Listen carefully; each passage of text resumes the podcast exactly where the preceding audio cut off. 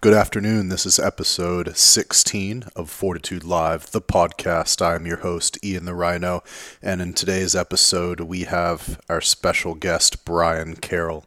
Brian is an elite powerlifter who sustained a very severe back injury circa around 2009 2010 and went on to rehab this back injury um, and come back to the platform and hit some pretty huge numbers. Uh, this episode was very significant to me as um, I've experienced a similar back injury recently, uh, triple disc herniations, um, leaving my left ne- left leg numb and my left calf about 50% strength, which is uh, frustrating to say the least. Um, Brian experienced similar. He had a fractured sacrum, two crushed discs, and another fractured vertebra. And he rehabbed this injury without surgery, without going under the knife, just living his life and um, implementing proper posture and good spinal hygiene, as he likes to call it.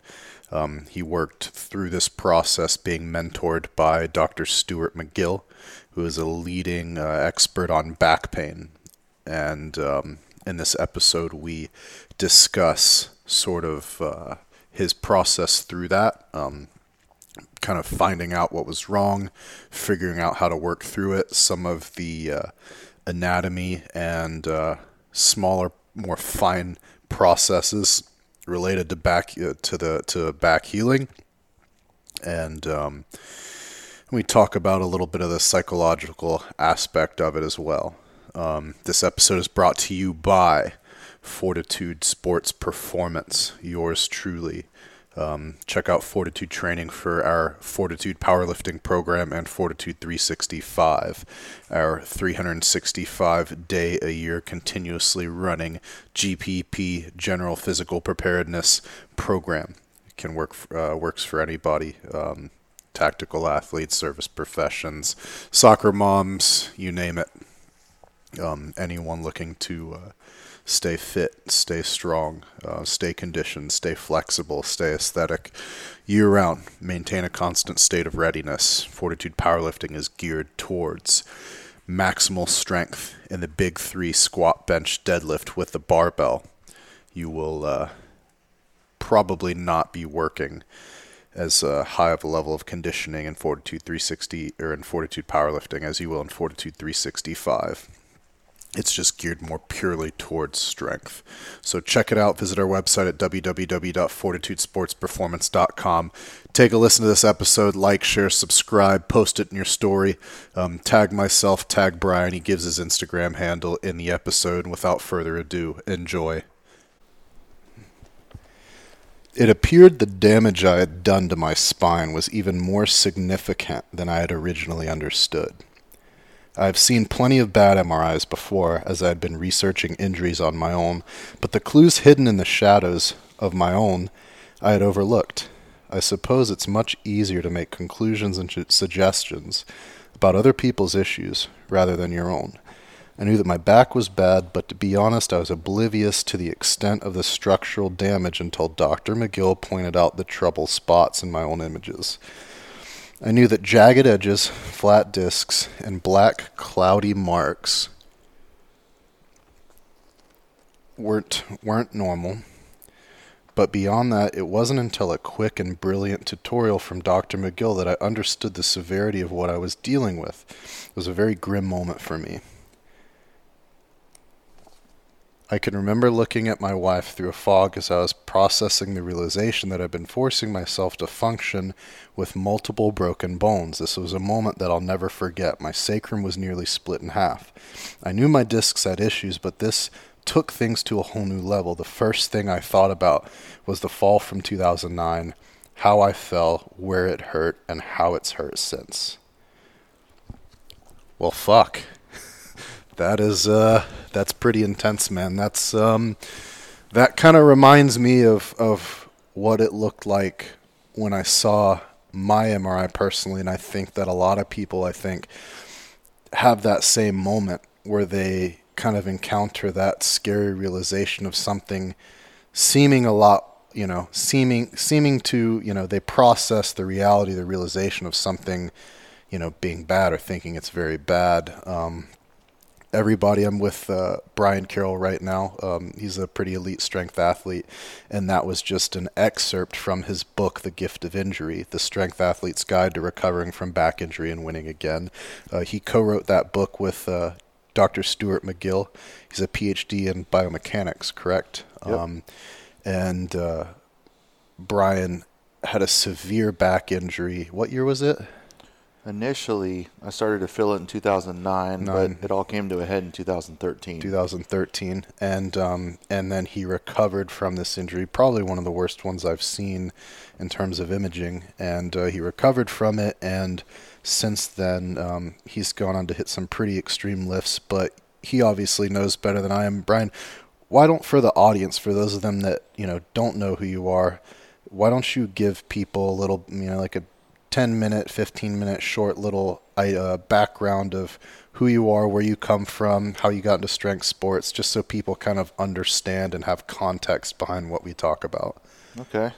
Well, thank you for having me, first of all. I appreciate it. And I started lifting weights in high school. I was a kind of a little guy.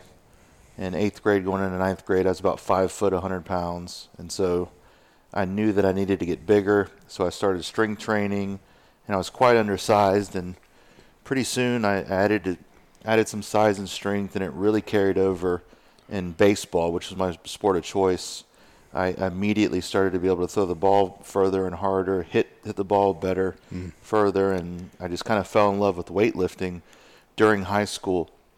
Unfortunately, we didn't have a weightlifting team, and so I just had to do it, you know, at the local health club and then in the gym classes. So I really fell in love with lifting uh, during high school, and then eventually I drifted away from baseball. Played my last baseball game in July of 2000, uh, July of 1999, and right before then I started competing in bench press meets. So I did my first bench press meet in June or May of 1999, and I Good. played my last baseball game in July of 1999. I pretty much I knew I could play baseball on a college level, but I just wasn't I wasn't seeing a, a future in baseball, and I kind of just threw myself at the iron and just started training hard. I did a little bit of bodybuilding in between doing bench meets and such. 99, 2000, 2001, then 2002. After a couple of years of heavy squats and heavy deadlifts, I started ramping up for my first full power meet, and uh, I did that uh, right around 2002. What you what weight what weight class what numbers were you hitting for your first meet? So for the first meet that I did in 2000, 2000 uh, March 2003, I lifted at 220. So I walked around at a true 220, like 219, and I went in and I did a 705 squat, a 424 bench, and a 622 deadlift the first time there, which is about a 1752 total. And if you go back to the early 2000s, everyone lifted in gear back then. It was just different variants. I mm-hmm. used a poly shirt that you could put on by yourself and mm-hmm. a marathon deadlift suit. I know mm-hmm. somewhere out there Ed Coan's smiling when I say marathon because that was his favorite knee wraps and he loved the deadlift suit. And um, so I used that, and as the gear kind of progressed and lifting went that route for a few years, I just kept lifting. And, you know, I lifted at 181 and 198 as a teenager. So um, since lifting at 220 and moving up to 242, where I totaled 2651, uh, if I back up to 220, I lifted there for a few years up until about 2007, where I squatted 1,030, beating Chuck Vogelpohl's all-time world record at 220 at the 2006 November WPC Worlds. And uh, so I lifted there for a while and ended up totaling just under 2,400. And then went up to 242, lifted there for some years, ended up totaling 2,651 there for a second biggest total of all time. I, I tried for years to get that biggest total of 2,700 at mm-hmm. 242, and I just couldn't quite do it. Mm-hmm. I went up to 275, lifted there, hit all-time world record of 1185 squat, mm-hmm. beat that, and then that's when my back stuff started happening. Now, I did bench over 800 pounds in competition equipped. I pulled over 800, and uh, the the wear on my body was starting to become apparent after the big squat of 1185. Now, I just hit my biggest total of 2730 at 275 in 2011, and I noticed my back from that fall in 2009 would flare up on me at times. It would get better, it would uh, when I would back off from lifting, it would feel better. Then as soon as I started pushing ahead into 2012 and 13, it really started to get bad. Hmm. And even though I was stronger than ever, I could feel my athleticism starting to slip a little bit. Things that were not painful started to become painful day to day, mm-hmm. and then my lifts started to regress backwards. Mm-hmm. So, what take us back? You mentioned a fall. What can you take us through that? Yeah. So, you opened with me talking about or the the, the part in the book where mm-hmm. I fell, and what I was doing. I was going to be a police officer in 2009, and I was about 270 or so, and I wanted to make a statement by flying through the course and showing how mm. super athletic I they was. probably talking shit about the big guy who couldn't couldn't run. yeah, but I, I can I could run and I moved yeah. well, but I, I just the the barricade that I had to hop over was um, very slippery from morning July dew. Hmm. So I was the first one on the obstacle course, and as I hopped over it, I slipped and fell right on my ass cheek and my hmm. back just felt terrible. It locked up on me. I still finished the course, but then I went and walked back to my truck and laid in the parking lot for like 20 minutes mm. in the front of the police station, and no one came out and helped me and just let me. They watched me go to their car and they just carried on. So as soon as I found enough strength and resilience and resolve to get back in my truck, I I put the seat straight back and turned the air on full blast and hauled ass home and then I slept for a few hours, and then the, the back the back pain kind of wound down over a couple days. Mm. And like any smart and you know intelligent strength athlete that has longevity in mind, I went and did my first 800 deadlift a month later and my first 1100 pound squat, and then that ended up being the starting point of my back not feeling good and mm. cumulatively falling apart on me during this time. Just kind of being on and off. Yeah, and it's it's what a lot of people uh, deal with, and we'll talk about it in a little bit. But there's a reason why people have periods of time where they feel good, and then they get back into back pain, and then it gets worse and it ramps up, and then it goes away for a little bit. And we'll talk about that. But that was me to a T. I would feel better at times, and I'd say, okay, let's load the bar and let's go. And then my back would flare up on me again, and I just didn't understand how important spine hygiene was, how important bolstering the core was, moving well and such, and just being a giving yourself permission not to train heavy all the time. Mm-hmm. And this is before Instagram even existed. You know, we're talking about yeah. the mid 2000s and even in the early 2010s, it wasn't really a thing. And now, you know, people are always they always feel like, especially if their business is built around their mm-hmm. physique mm-hmm. or their lifts or their mm-hmm. athleticism, have to be doing something. It's in, in, in the off season. Traditionally, that's when we're resting. Yeah, we're off the supplements. We're we're, we're eating looser on the diet. Mm-hmm. We're letting our body recover. But now there's really no off season, so people yeah. they rely on that for their income. So that there's another monkey wrench that could mm-hmm. potentially keep someone either injured or pick the scab enough where they mm-hmm. end up having a back injury. And uh, the social media wasn't a problem for me. I just lifted in such a competitive gym mm-hmm that I always wanted to get after it. Mm-hmm. And so you didn't want to see someone who was weaker than you. You didn't want to come back into the gym and have those people out totaling you, maybe. Right. Yep. Yep. And the competitive drive, you know, for some people, the competitive drive and pushing mm-hmm. that can be um, the difference between them going to the next level or not. It can mm-hmm. also be the difference in someone getting injured or not. So mm-hmm. everything. Um, it, everything has potential to either break you or make you better. So I wasn't really selective in the things that I did, and I really didn't ever take into consideration that there were a lot of years to live after powerlifting, and I yeah. just didn't care. I think a lot of people that's they're in the here and the now. That's and, and that's a that's there's a turning point and a realization that a lot of athletes go through when they kind of you know whether you a lot of them are forced to you know like you or I to, you know, take a step back and you don't really have a choice. And then through that experience, you make that realization. Now, you know, you've, you fell, you kept lifting, you hit some big numbers, but then you started to experience this regression. At when was your turning point where you were like, something seriously wrong? Like I need to start seeking help. Like I need to start figuring this out, and and which led you to link up with Dr. McGill. So 2012, the, the pain was really ramping up.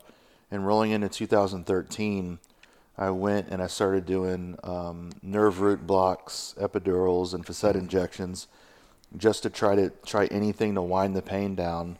The problem was I wasn't removing the cause, and the shots and injections would only last. They would only last me for a couple weeks. Were you still lifting? I was still lifting. I, I, I did everything wrong pretty much, and we document this in Gift of Injury how how much I deserved my injury for the silly things that I did. So I was getting the injections just enough to get me through the Arnold 2013, and I got through the squat. I squatted 1147. I benched 825, but I couldn't get set up for the deadlift. My back was just killing me for the third year in a row at the Arnold, 2012, 2013.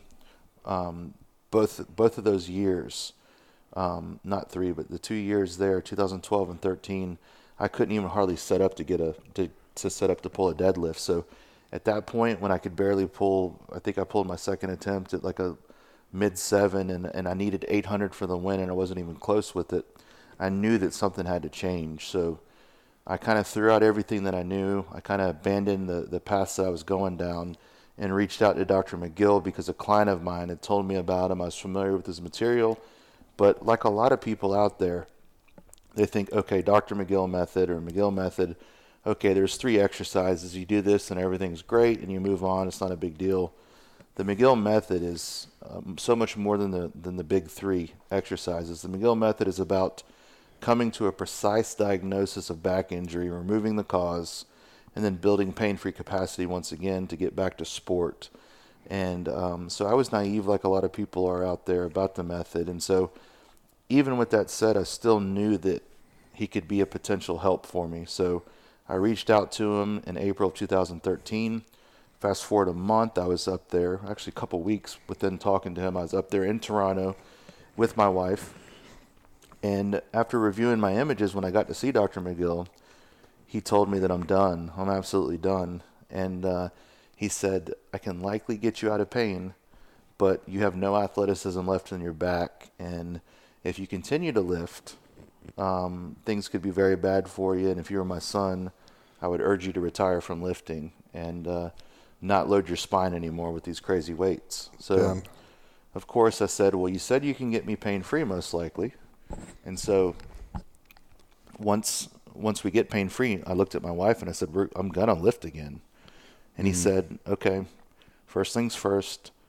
Let's let's get you out of pain, and then who knows? Maybe you're right. Maybe you end up writing a book about it.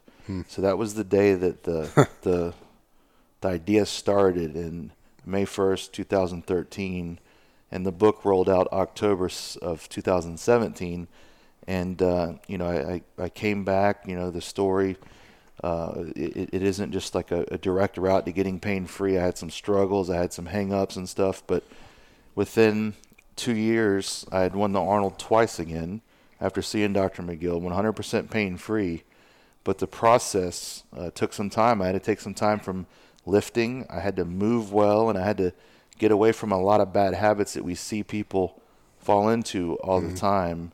And it was a process. It was simple, but it wasn't very easy. Yeah. So what was your like what was your actual diagnosis where we don't have we can't show people the MRI but give them an idea. Yeah, so I had some end plate fractures, L3, L4, L5, and my sacrum was almost split in half, and that was from probably starting with the fall and then just lots of sloppy movement and lack of recovery when I was lifting heavy, bending the way I moved, flexion under load all the time, not enough recovery. So I had discs flatten at L5S1, and uh, I had some retrolisthesis, some shifting of the vertebrae where they're you know, some people refer it to as a slipped a slipped vertebrae, which kind of mm-hmm. slides forward or slides back. Mm-hmm. And I had some stenosis, some narrowing there. But the biggest thing was the instability of the base, the foundation of my spine mm-hmm. was almost broken half. So we had to be very careful. He wasn't so worried about the discs that were bulging or flattened or, you know, my L5S1, for those that see in the book on page 41, you can see pretty much the disc is non-existent in L5S1. It looks for those of you that can't see it's like a little it's a little black space which black indicates that there's no fluid there. Mm-hmm.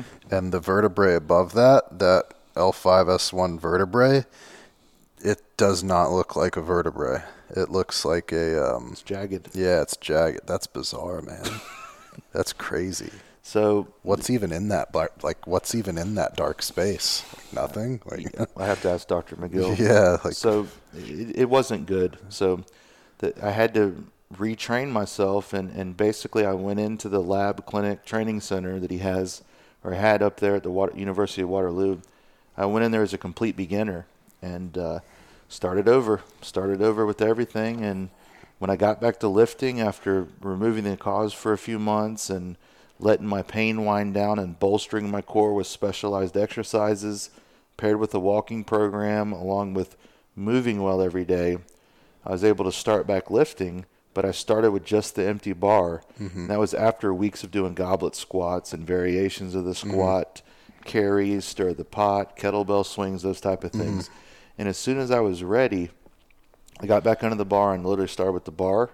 And I went 65, then I went 95, then I went 115, and I slowly started building back up and uh, gained load tolerance once again because I didn't do well with extension, I didn't do well with compression, I didn't do well with ex- with uh, flexion either.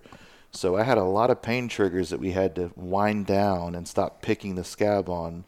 So it was um, it was an interesting process learning to be patient but I had been broke so bad, like mentally and physically, that I didn't have another choice because I'd tried so many other pathways and they all failed me. Mm-hmm. And the buck stops. Oops, I just kind of yelled there. The mm-hmm. buck stops with me. You know, it was it was my choices that I made, so mm-hmm. it was my fault. It wasn't anyone else's fault. So I decided to take responsibility and just make it happen. And the same focus that I used to hit big numbers in lifting and and such it's the same focus that I used on my rehab every single day. The way I moved, the way I did my core work, the way I walked, I attacked it. I attacked it with the same ferocity and focus as I did previously, and uh, that was the key, I think. what was like your average day? Average day, what part of the rehab? Um like like you know, you would you what were like the main interventions that you did every day? Like what were the main changes?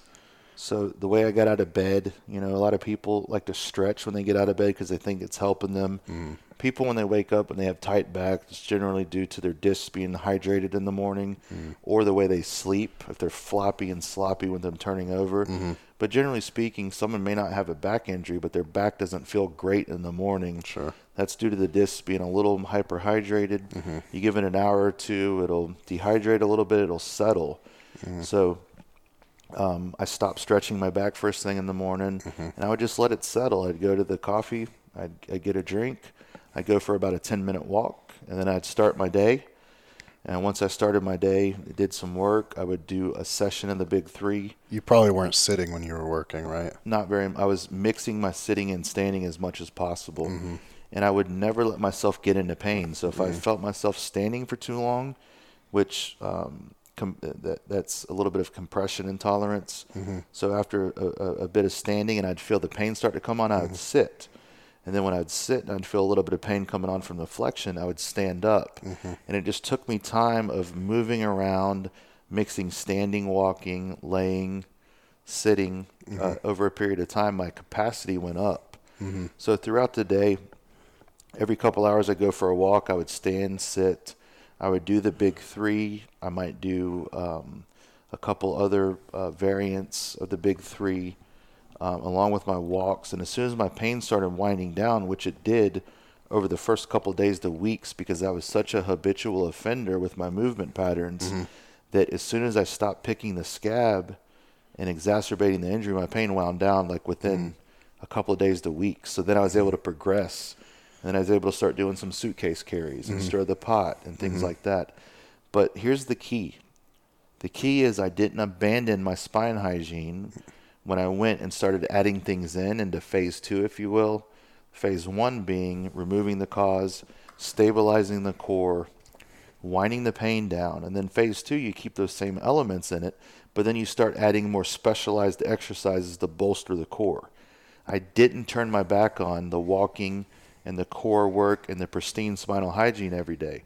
That's the key. So when I rolled that into the second phase, once I uh, became accustomed to that and felt good doing that, didn't have any pain, then eventually I could roll into phase three but I didn't abandon the stages one and stage two. I kept that in there as my warm up, as my daily stuff, and then I started doing things that resembled the competition lifts more. Mm-hmm. I would do squats to a box. I would do deadlifts off of a block or a box, mm-hmm. and then eventually, after enough time, without setbacks, then I started lowering the the depth down, mm-hmm. lowering the bar down to the floor. Then eventually, I got back to competition spec lifts. Interesting. So, so I think one of the key components in there is just to get down into a little bit of the nitty gritty, and we won't we won't go so far as to butcher it because we're just a couple of meatheads sitting here, but um, we're, we're no uh, PhD level uh, experts. But um, to get down to the, into the nitty gritty a little bit, when you had caused whatever trauma you had caused to those structures down there, they the tissue tolerance was extremely low and there were certain positions that if you got in those positions, they would predispose those structures to be put in a position which would exacerbate whatever damage was there because those positions were what caused the damage in the first place.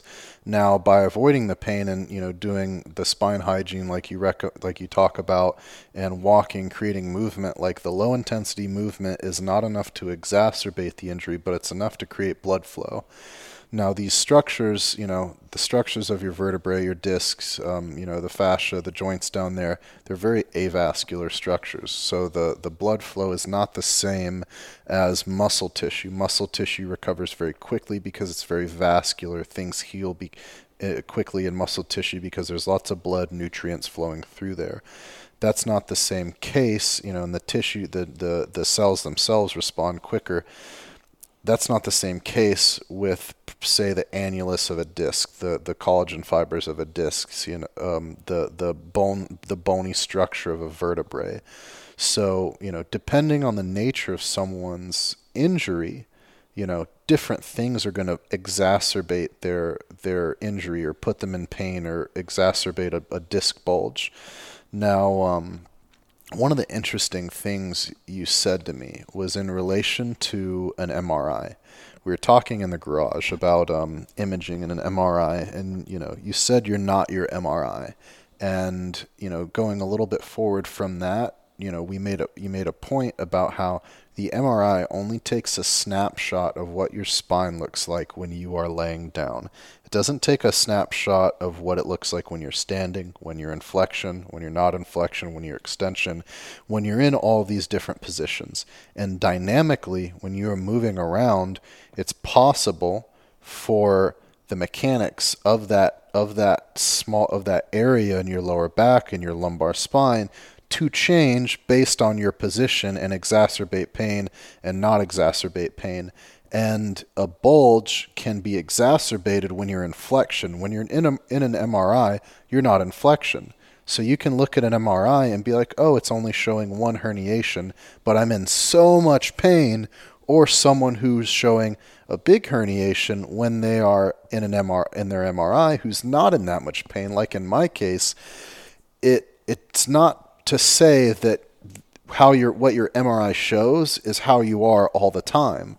It's just how you are when you're laying down in that position. And that was something that I had never really thought about and something that I thought was really, really interesting because it could potentially look completely different if you were to be in a position that provokes your pain and hypothetically, theoretically, stay in that position for 30 minutes and have an MRI scan done, your MRI and your discs might look completely different. Yep. And so, you know, there's no way to know exactly, you know, exactly what structure is causing the pain and why because you aren't able to get a live MRI done of, you know, that part of your body during your daily life when you're doing all these movements that could potentially provoke your pain. Um, so, you know, in, in discussing and talking about your process throughout the day and kind of how you attack this problem, you're basically taking an, an assessment approach and more of a creative approach to, you know, fundamentally alter your mechanics to where you're avoiding positions that stress the weak points in your structure And by not stressing those weak points in your structure 5, 10, 20 times a day, you know, which equates to, you know, if you're constantly provoking the pain, um, picking the scab as the term you like to use, you're not constantly provoking those weak points where the tissue tolerance is very low, you are allowing your body the time to slowly heal those structures over time. Now, um, this is the approach of delayed gratification when you are allowing your body to heal something that is capable of healing. There are a lot of people that are, you know, a lot of doctors, a lot of people that are big proponents of surgery. And I think that for me personally, that's been kind of the big learning process in understanding the different the nature of these different treatment approaches as I've had my own injury. In talking to all the people and talk, that I've spoken to and talking to you, you know, I've kind of come to the inclu- the conclusion that you know when I've dumbed down all the complicated stuff and you know sometimes uncomplicated stuff that people have told me, surgery when it comes down to it is ultimately the instant gratification approach to temporarily fix an issue that is going to usually in a lot of cases, not in all cases, but in a lot of cases lead to further issues down the road because someone is going there and physically altering a structure that is not given a chance to heal. And when you physically alter a structure, by an outside exogenous method, you're changing things more than they are meant to be changed, creating scar tissue, potentially removing a disc, removing part of a disc, leaving a partial disc or even no disc left behind, you know, fusing structures that's not necessarily meant to happen biologically. And so you're opening up a realm of things that can happen down the road, potentially, oftentimes in a lot of cases with some people Whereas if you understood that your body is capable of healing these things just like it's capable of healing a cut, healing a torn muscle, it might take a little bit longer. But obviously, as in your case, that's probably one of the most extreme examples I've seen.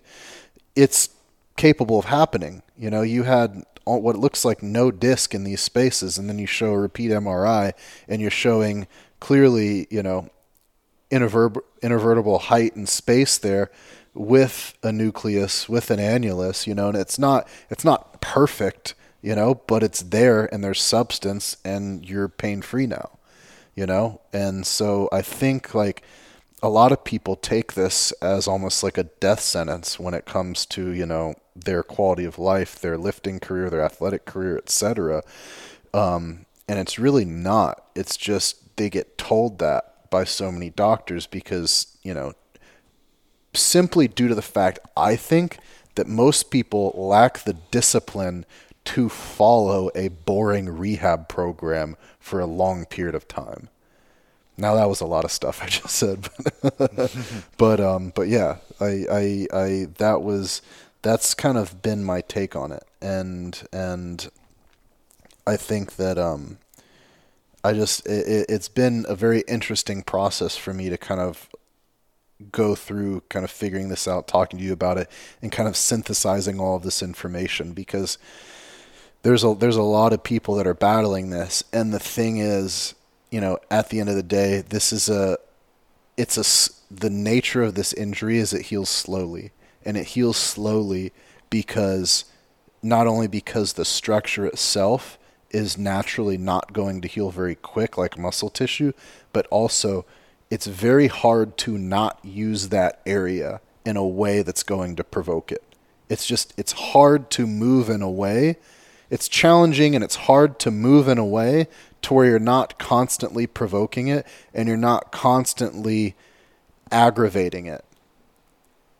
If you are if you're bending in a way, if if you're flexion intolerant, you're going into flexion 10, 20 times a day, maybe you have a kid and you keep picking them up, and you know keep doing things, even small things that are causing damage, then that injury potential if you if you are if you're flexion intolerant, if you can't bend over, if if you get hurt from sitting and your job requires you to sit 10 hours a day, no, it's not capable of healing because you're never allowing it the time to not be you know, to not be damaged enough, you're not allowing it the time to actually heal and rebuild and lay that lay that um, those you know collagen fibers to strengthen that annulus to make the nucleus migrate back into place. Um, so I think that's key. That's that's it's uh, it's been an interesting process to kind of like synthesize all that information and come to that realization. Um, thoughts? That's a lot. You you summed up the the entire process. you, you, summed it up very well. I could I, I, think that's a good way that you put it. Um, a lot of people they are they're impatient and they, they think there's a quick fix or magic bullet, whether it be diet, training, uh, rehab. There, there's no such thing as a magic bullet, and people think that oh, I'm going to do this stretch, I'm going to do this program, you know, and I'm going to be pain free. It's a process, you know, and um, you know, back surgery a lot of the time is uh, is not. It should be a last resort uh, a lot of the time, and um, people can beat their back pain a lot of the time without surgery when they go to someone that knows how to do a proper assessment. There's uh, probably five or six, maybe, McGill certified practitioners in the United mm-hmm. States, and there's a couple master clinicians. I think there's five master clinicians and maybe six certified practitioners. And a, a master clinician is actually they're they are prepared to to have the most complicated cases, and they usually have a PhD in biomechanics or they're a chiropractor themselves that have really dedicated themselves to the McGill method. And I'm working on getting to that level, but I deal with mostly lifting injuries, and the most common lifting injuries is compression, flexion, and extension intolerance, end plate fractures, and disc bulges. Very common in what we do. And it's because typically the person that, that I have reach out to me is I was squatting about 500 pounds or deadlifting about 500 pounds. I got my form loose. Mm. It hurt. I knew I should have shut it down, but I did one more rep or one more set. Or they finished the rep. They finished the rep, and then they're they're bedridden for the next two weeks, and then they go into the the Americanized medicine system of they go to their general practitioner who has 15 minutes to spend with them. Mm.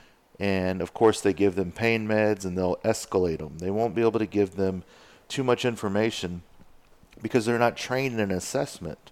They're trained to treat things with medicine. Mm. Um, unfortunately, just think of the, the, the, the paradigm shift if they're also trained to make money. Yeah, and, and, they don't have two hours to spend with you. So mm-hmm. just think of these these doctors. You know, we're not even talking about the physical therapist, but a doctor could just take a course and assess posture and say, well, what causes your pain?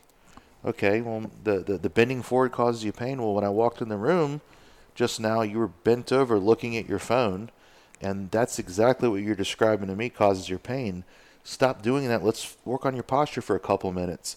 Here's some ibuprofen. Work on doing that. Stop doing the things that hurt you. Come see me in two weeks and we'll talk again.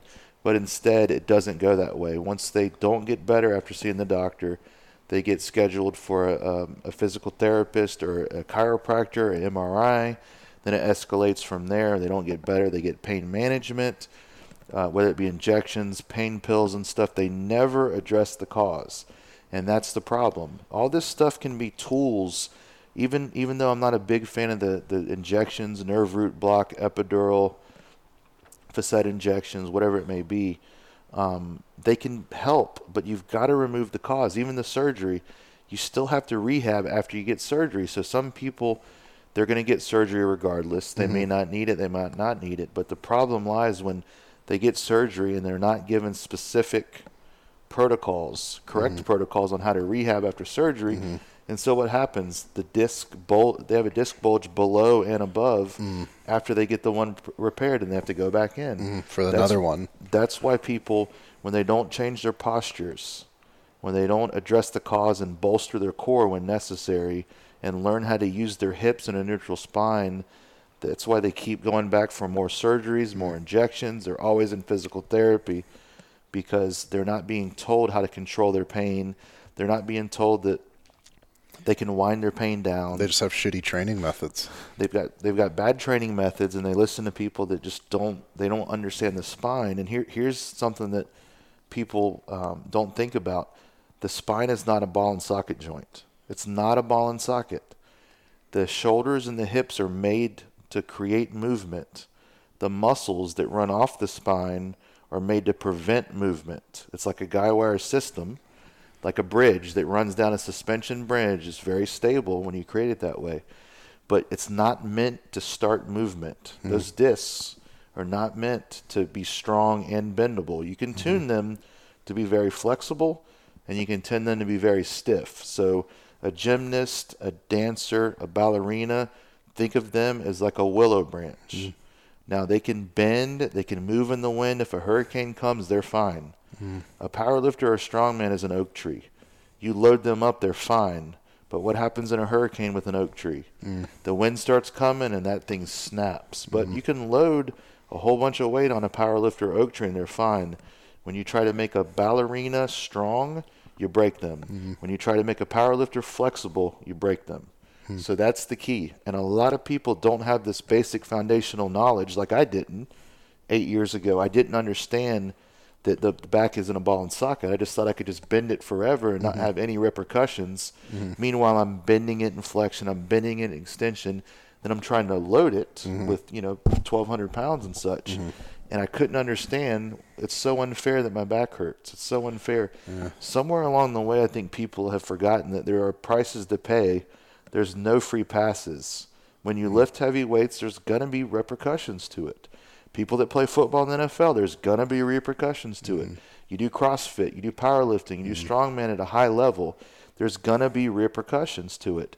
Uh, I'm not saying that you can powerlift forever and not have uh, injuries. I'm not saying that at all but there are ways to invest your invest in your body and mitigate damage. Mm-hmm. And that's what we're talking about today with the spine. There are ways to to train it in ways that will bolster it and not detract from the athleticism. Mm-hmm. And um, and that's what my mission is right now too. Uh, since I've stepped away from powerlifting as of as of last year, I'm focusing on my business. You know, I'm a, the McGill provider for Florida, so I see clients a lot. I do online consults with them. And so that's my mission now is to help as many people as possible and uh, help them learn from some of my mistakes because yes, I do see people and I help them beat their back injury, get them back to training, whether it be strongmen or CrossFit or powerlifters or just average Joes.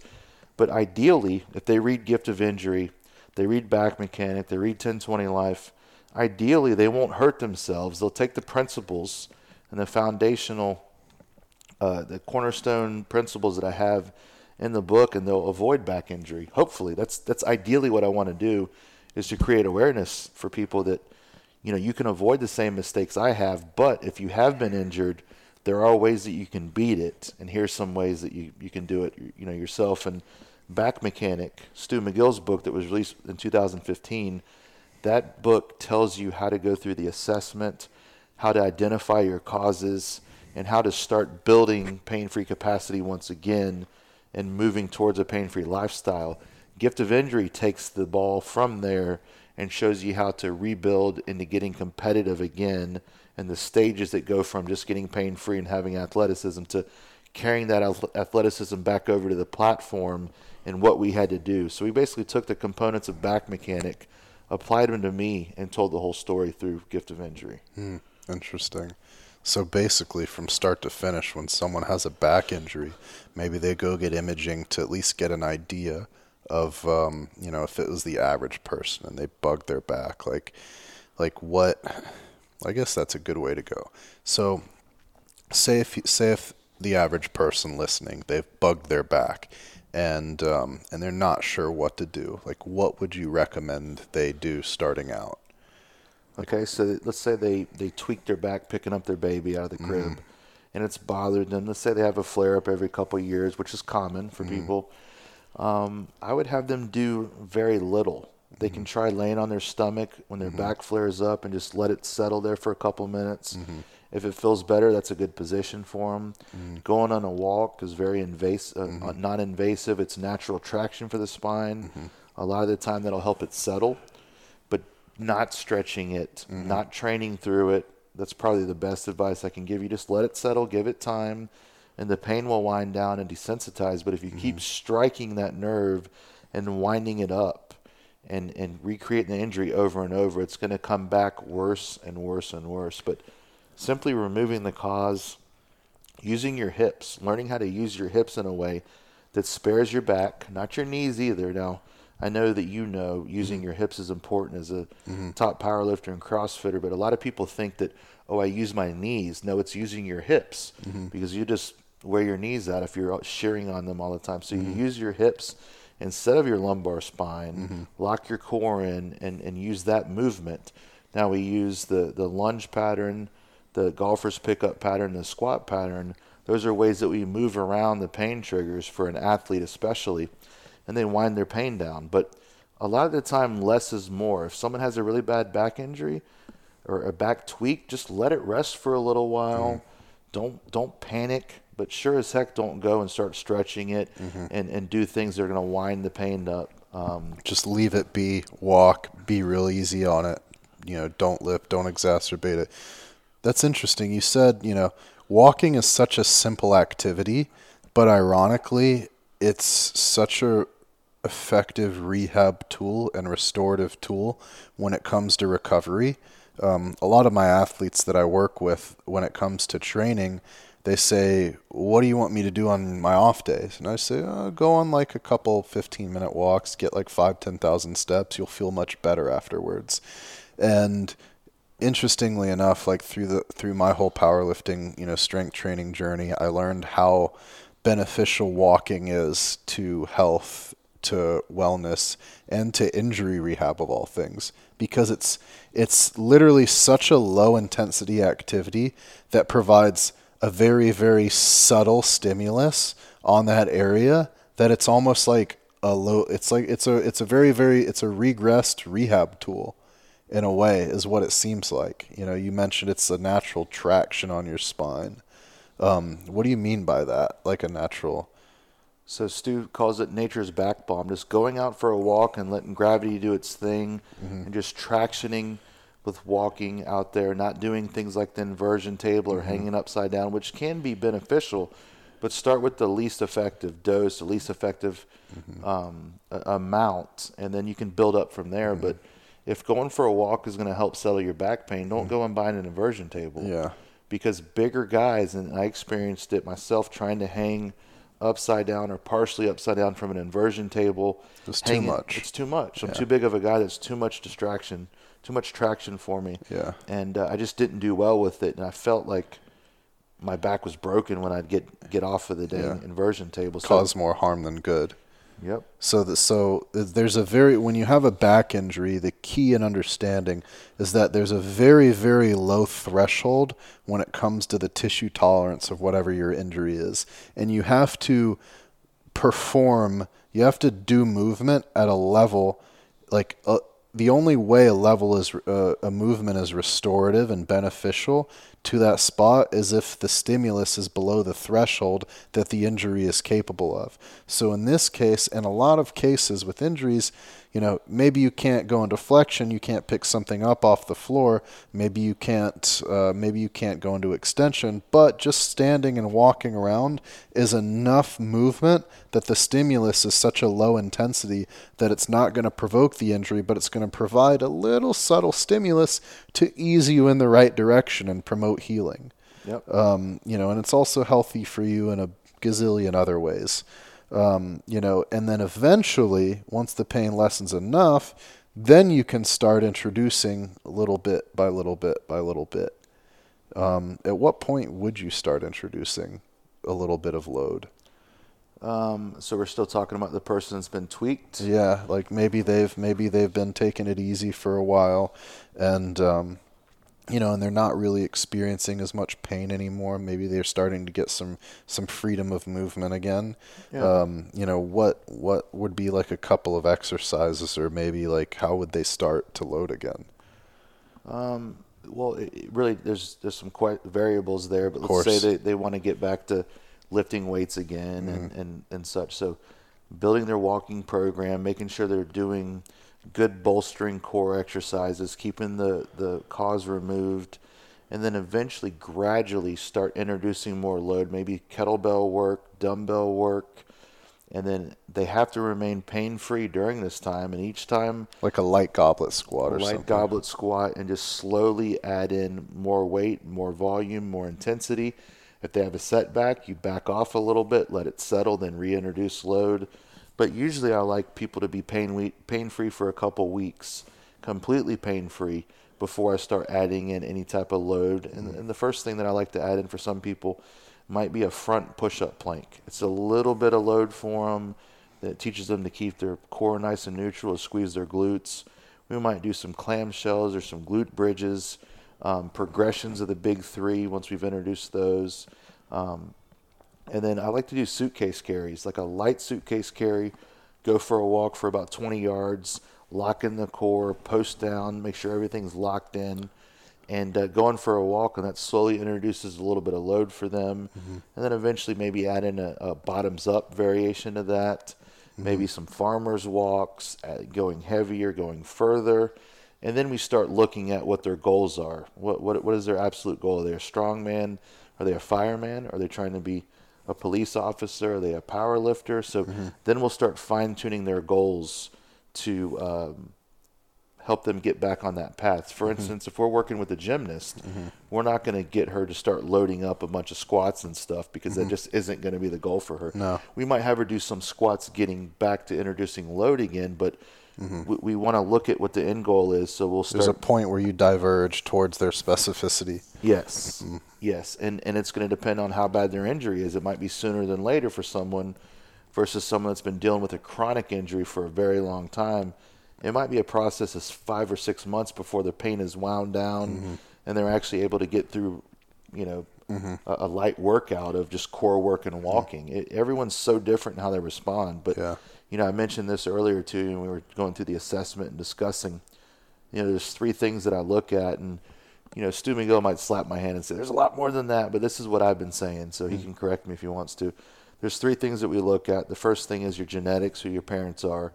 That's how you're going to respond to inju- uh, injury and recovery. Like how, like how, fast you heal, how, how well fast you, you heal. Your genetics, of course. Your luck, your luck in the positions you put yourself in to be lucky, mm-hmm. and that's adherence to the program. So people that adhere, they don't just start throwing in random stuff all the time because they see the next thing on Instagram or mm-hmm. they like to see the, the people with the most followers on YouTube. And that can be problematic in a few different reasons. One being that if someone has so much time to market themselves on YouTube to be a zillion followers, how much time are they actually working on honing their craft? That's something that you got to think about too. Uh, I'm not saying that people can't be popular and really good at what they do but a lot of the time it's all in the marketing and they have no substance to what they're telling you or they're simply just regurgitating other people's things and mm-hmm. they're not actually telling you the correct way of doing it it's just what they've been able to interpret so be careful of who you listen to and and take one plan take someone's advice and follow it when you try to mix too many different components at one time you're not going to know what works and what doesn't mm-hmm. that's why when we progress somebody and you mentioned the person earlier that's going to get back to lifting from the, the bending injury. You add one variable at a time. So let's say after we do the walking and the middle big three, we add in some suitcase carries or push ups or pull ups or something. Mm-hmm. We know if she starts or he he or she starts having a little bit of a flare up and we've looked at their movement patterns, we make sure they're doing the big three correctly maybe they're just not stable enough to start doing pull-ups or push-ups yet. So we yeah. back it off a little bit. Maybe we have them do less of them at 1st mm-hmm. and then okay, that was what we were missing, and then we progress forward more. Mm-hmm. And then every time, every once in a while, might be two steps forward, one step back. Mm-hmm. We make a lesson, we make a note, mm-hmm. then we progress. But mm-hmm. every exercise is a tool, mm-hmm. and the the use of the tool might be inappropriate at the time. Sure. But then eventually you shelve it, and then you can pull it back out later. But one tool for you might be the difference between a world record total or not, or not. One tool for me could be the difference in me being career ended or not. Every tool, depending on how it's used and when it's used, can be good or bad. So yeah.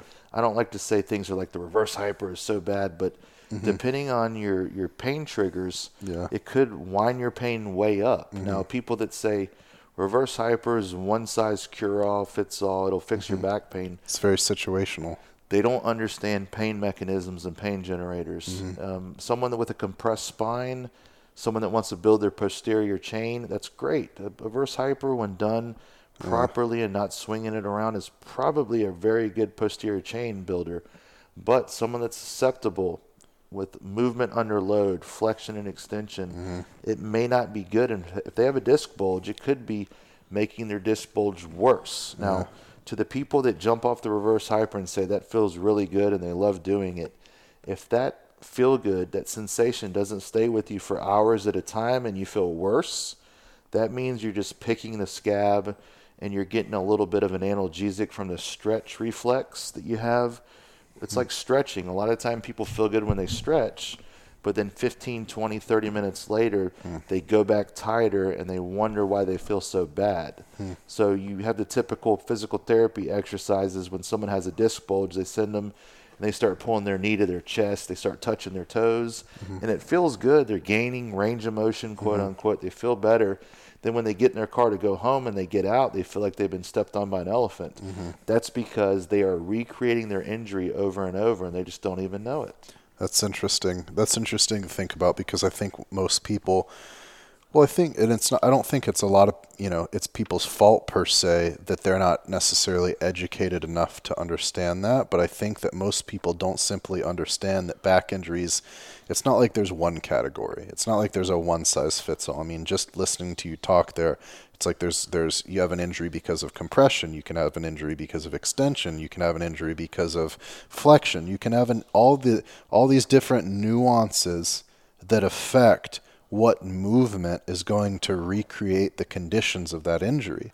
And so the nature of rehab essentially becomes avoiding the movement that recreates that injury because if you if you don't if you avoid the movement that recreates that injury then you're not you're not you're not exposing yourself to that negative stimulus and you give yourself time to actually heal you know over a, over a course of you know weeks months etc and so when it comes to the reverse hyper you know maybe if you have strictly a compression oriented injury if you're a big guy and you're heavy and you're constantly under load and you you know you have a disc or a pain issue related to just pure compression then decompressing and like traction and, and uh, distraction from a piece of equipment like that could easily help you. I mean I, w- I was talking to, to dan like maybe a couple like a month or two before the us open and he said that he had bulged a couple of discs and then he hopped on the reverse hyper and he felt great afterwards. And the the the guy he saw was like wow i've never seen a couple of discs go back into place as quickly as yours did. Mm-hmm. and he's like yeah i just hopped on that like a few times a week and, and i felt great. But if i hop on it right now it doesn't feel good. It feels bad because mine are flexion related. Yep. and so i have you know whereas his were probably because he's so damn heavy and squats so damn much that he's just creating so much pressure that the pressure is pushing, you know, is pushing the back of the annulus out. Whereas mine is probably because, you know, of deflection. And so, you know, the back of the annulus of my discs has simply just gotten too lax. And so repeatedly going into flexion is probably not encouraging them to stiffen back up again. It's just encouraging more laxity.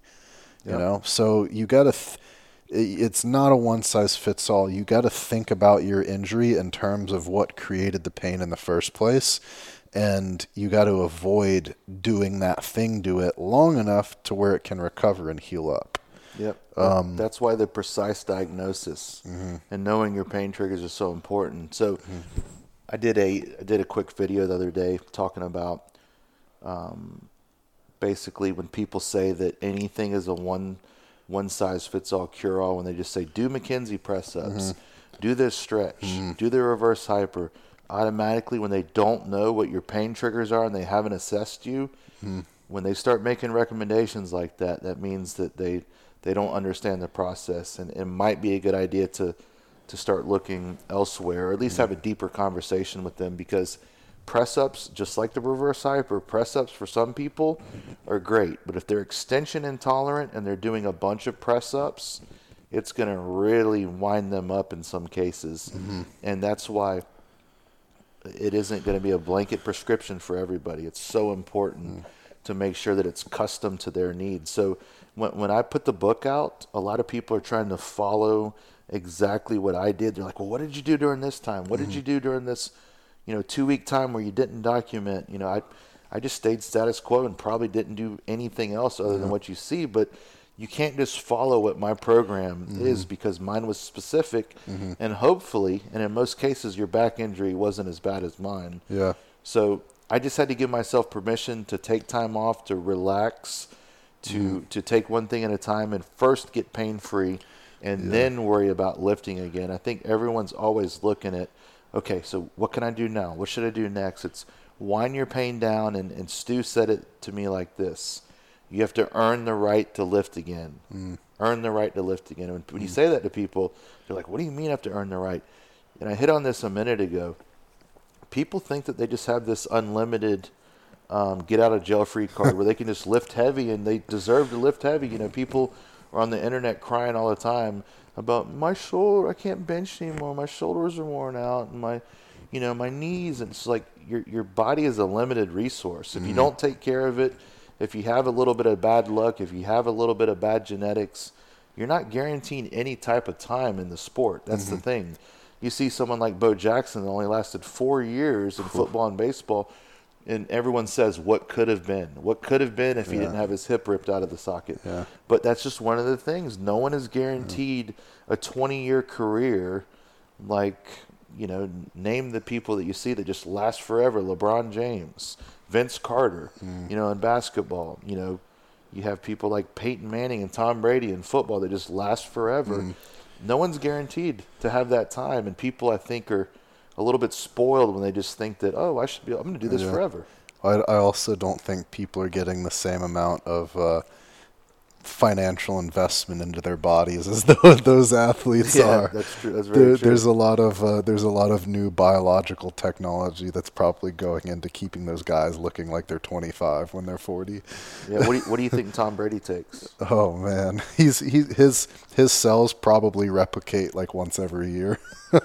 he's probably he's probably has a new body every year. I, I saw him uh, at the UFC was just in Jacksonville about two months ago, and I did Octagon security, so I was standing right in Mm-hmm. I front. think I of, saw a picture of that. Yeah. So I was standing right in front of him, Tebow, Megan Fox, MGK, and then a couple other people right there. But Tom Tom looks like he was about half the size of Tebow. Now Tebow was we know Yeah. now he was getting ready to play tight end for Jacksonville. Yeah. But he looked humongous, and Tom Brady just looked Like a he looked like a vegan. Yeah. He looked like a vegan. His Yeah. skin looked that color, a little bit crazy. green, and he Is he vegan? I think so. Yeah.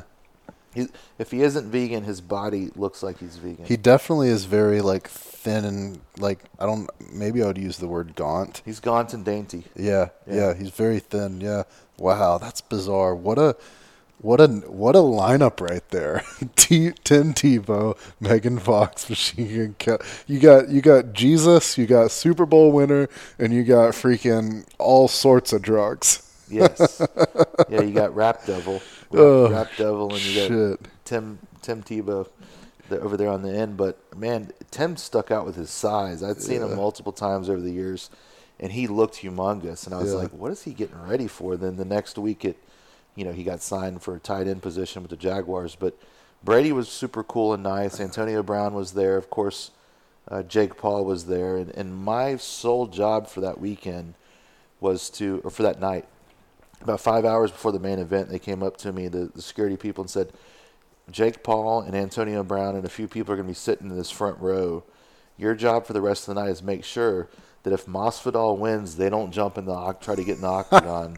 so I was ready to uh, make sure that Antonio Brown and Jake Paul did not get into the octagon. So Masvidal got knocked out, and Yeah. we didn't have to worry about that. Damn, that's hilarious. Now, to kind of rewind for a second, you mentioned what do I think what do I think Tom Brady's doing? I think they're all doing a bunch of stem cells every day. Not every day, but periodically. And only I only say that because I also see a lot of the UFC guys doing that, and I see a lot of them doing it um, IV, uh, you know, localized injections. Have you? What's your? If you have a take, what is it on that? And I don't know if you, you know, if you know what Stu thinks about it. Um, I'd be curious to hear you guys' thought, thoughts and opinions on that. If you can speak for him, I'm sure he has a, he would have a lot to say on it if he were here. Yeah, he, he I'm sure he'd have. A, he, he's he's they're working on some stuff right now. It's just nothing's really set in stone, but mm-hmm. we know that stem cells and PRP work in the ball and socket joints great, and, mm-hmm. and for muscle tissue and such. Mm-hmm. For hair restoration, the PRP it, it works well, um, but it's still to be determined with Still the- very new. this- Yeah. so they're working on um, compounds like stem cells and PRP in the discs, along with other disc seal like uh, procedures where they put fibrin in the discs. But uh, it's kind of remains to be seen. There's some doctors out in Arizona that do the the disc seal process that one of my clients is looking at dealing with or doing because he has an annular tear, similar to what you have Yeah, L4, L5, I have an annular tear. and he's and those are sometimes hard to heal. Um, and you know, we talked about earlier, the reason why those are hard to heal is because we have the the people that are outside of the MRI machine that can create their injury, but while they're in the MRI machine, their spine looks pretty good. Well, Stu during his research had people lifting under fluoro, and they would see the the different changes in their disc height and their bulge being created. They, he actually filmed someone bulging a disc under load during one of the sessions, and he oh, filmed shit. it. He saw how it did and everything. He would have people lay in an MRI machine. They'd be supine, and then they'd get out and they'd be under fluoro, and he'd have them bend, and they would see the, the injury be created, and then they go back to neutral, and it wouldn't be there anymore. Weird. So, yeah, that, that stuff is very interesting. Um, but as far as the, the procedures and stuff, I, I don't know a great deal about. I have had PRP done. I, I, I don't know how much Yeah. it's worked, but I know enough people that swear by it. Seems Um, like it's hit or miss. And then you know we've seen people go into Panama to get the stem cells too, right? Because Mm-hmm. yeah. they're they do things a little bit different there. They have a little more of freedom, Freedom, yeah. and a license to be a little bit more aggressive there. So that's what it seems like people are getting done. I've seen people get it done on their back. I've seen people get it done on their, of course, their hips and shoulders Mm-hmm. are, and knees are really common. Seems like that's pretty effective. When I know a lot of people who have avoided shoulder surgery and gotten stem cells in their shoulder instead.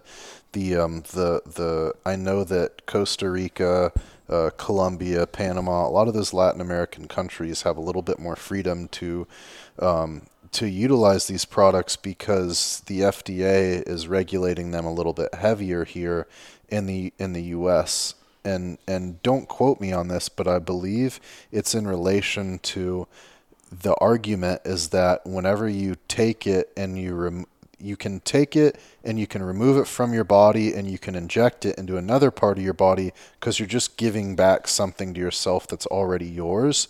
But whenever you take and isolate these stem cells from like umbilical cord, tissue, or blood, then it technically is a drug and you're giving someone a drug. And that drug or that medicine or that medication is not regulated and therefore you know you can't do that in the US but I guess in these other countries their laws are a little bit looser. They allow you know they allow this experimental treatment. They give people a little bit more freedom with it which is very very interesting because I guess the um, science does not totally understand the process and how this works yet but uh, you know there is a lot of there is a pretty substantial amount of evidence and anecdotal information, you know, of people that are, you know, experiencing very increased healing times. You know, injuries are healing very well, um, you know, and some people aren't. So if some people are and some people aren't, then there's obviously an intangible, unknown variable there that science doesn't know yet, and that's what they're trying to figure out. But um, I'm actually I'm I'm low key considering it. I'm like 50-50 on it just just because like I don't know, you know, we don't know how long it's going to take before, you know, before I see, you know, potential improvement with a, a conservative rehab protocol. So I've, I've been like low key doing the research and looking into it and like considering if I want to take that big of a chunk out of my bank account for, for the potential risk of it not really doing much. You know, it's like it's a gamble essentially is what it is. You're just gambling, you know? I, I would wait and see. You know, so so far, you want to talk a little bit about what we did earlier? sure, yeah. So we did a bit of an assessment earlier and uh, put together a program. So for, for Ian, over the next couple of weeks, we're just going to have him do a, a walking program. He's not going to sit in the pain right now. His limits anywhere from what is it, 15, 10, 15 minutes? Yeah, roughly. Just depends on the position. I'm kind of uh, I'm kind of breaking that rule right now doing the podcast, but it doesn't I feel all right right now. But yeah, like short period of time. We went over the big three, which we have a video of that we will post up, and we talked about the little nuances that are important to master those movements mm-hmm. and to get the most out of them. Um, so the big three he's going to be doing once a day. He's going to be doing three 10 minute walks. He's going to be standing on one leg. He's going to do very non invasive exercises over the next little bit. And then we're going to up his big three a little bit to twice a day. We're going to increase his walking a little bit. And depending on how he responds with that, we'll, we'll start increasing the demands of the exercises that we have him do and slowly ramp that up. And we'll just take what his body gives him over the next few weeks mm-hmm. and then we'll go from there. But it's important not to get back to the normal training program too quick, and that's something that we see all the time. As uh, you know, I'm sure you see it too with people mm-hmm. that are perpetually hurt over and over. Mm-hmm. And uh, I have some people that just hit me up every three months or so because they're back to square one again because they've pushed too hard mm-hmm. and they've re-engined themselves and yep. they do it all over again. Mm-hmm. So so for you guys that are kind of following along in uh, my back pain journey and maybe potentially have uh, injuries yourself, that kind of gives you an idea of potentially how to move forward. You have to kind of reset and start over from square one, and um, you know, obviously it takes a little bit of a unique assessment as to uh, what what causes your pain. Um, and, and if you're not sure how to do that, you know, you can reach out to Brian um, at his uh, Instagram. What's your Instagram? Uh, Brian Carroll thirteen oh six, and I have a website where I have a hub for my content, PowerRackStrength.com. Mm-hmm. But to save yourself some money, so save yourself some money. save yourself, save yourself some dang money. money. Grab Back Mechanic. Okay. Grab Gift of Injury, and okay. if you can just get it done with seventy dollars, that's lesser. Mm-hmm. That's less money than it would be for a PT appointment. Yeah. Get the books, sort through them, and then if you need a consult, I'm willing to talk with you and help you, but the magic is in back mechanic and the mm. assessment, the progressions and gift of injury. That's mm. the key to it. And just to just to add to that, I've you know I have a copy of the book right here. Um, Brian's give, uh, nice enough to give me a copy, um, and I've looked through a few of the pages from it and read some different excerpts, and just the little bit that I've kind of gleaned from it and learned from it already is I can tell that it's going to be a very very unique and very very interesting read. And if you're trying to you're trying to um, get a grasp on your back pain and understand how that part of the body works a little bit better so that you can kind of put the pieces of the puzzle together in the process of your own uh, your own rehab getting back to normal i would highly recommend uh, getting both books uh, as soon as you can. It's it's um, it'll make a big difference in just your fundamental understanding. Because if there's one thing I've learned, it's that people have a hard time implementing uh, an intervention to fix a problem when they don't understand the why behind it. When you understand the why behind something, you understand how much of a big deal it actually is. And then the prioritization then subconsciously happens in your mind. Um, you know, if you just tell someone that, oh, eat a bunch of protein every day, it'll help you build muscle. Well, they're not, that's probably not going to be their big priority because they're just going to be like, oh, I'm supposed to do this thing every day. But if you understand the physiology behind amino acids and protein synthesis and muscle anabolism versus catabolism, and you understand that physiologically you can't build muscle if you don't have protein, then you're probably going to be much more inclined to do that. So if you if you understand, you know, a little bit of anatomy and physiology, if you understand a little bit of the mechanics behind the annulus and the nucleus and, you know, discompression and extension and flexion, if you understand shear forces, you know, if you understand some of these things about the body, even if you're not a medical professional, even if you're a, a banker or an accountant, it's going to it's going to stick in your head a little bit better and you're going to find it much more um, easy and what you're going to be much more consistent with adherence to this whole process. Um, but I, am I'm, I'm really happy uh, I got to sit down with you, Brian. This has been a really good talk. I really think a lot of people are going to um, gain a lot of insight from this episode, and hopefully they'll end up buying the book. Um, to where they can learn even a lot more. But I know, you know, just from the post I did the other day, there were a lot of people, a lot of people uh, deal with this kind of injury. You know, low back pain is one of the most prevalent injuries, you know, in the world, in the United States, um, in athletes, and it's probably one of the most frustrating things to happen. Um, just because that area is has it's such a it's such a hub for any force transfer that goes through your body. So it's so extremely difficult to give it time to rest, as opposed to like your arm or your shoulder or something, and you can just rest it 24 um, 7. So once again. Uh, uh, Brian, you have your Instagram, your website. You mentioned uh, Gift of Injury Back Mechanic. Go go to his website, check it out, guys. Um, um, pick up a copy. Uh, if you like this episode, like, share, subscribe, tag us in it. Hope you guys enjoyed it. Um, and that is it for today. Take it easy, everyone.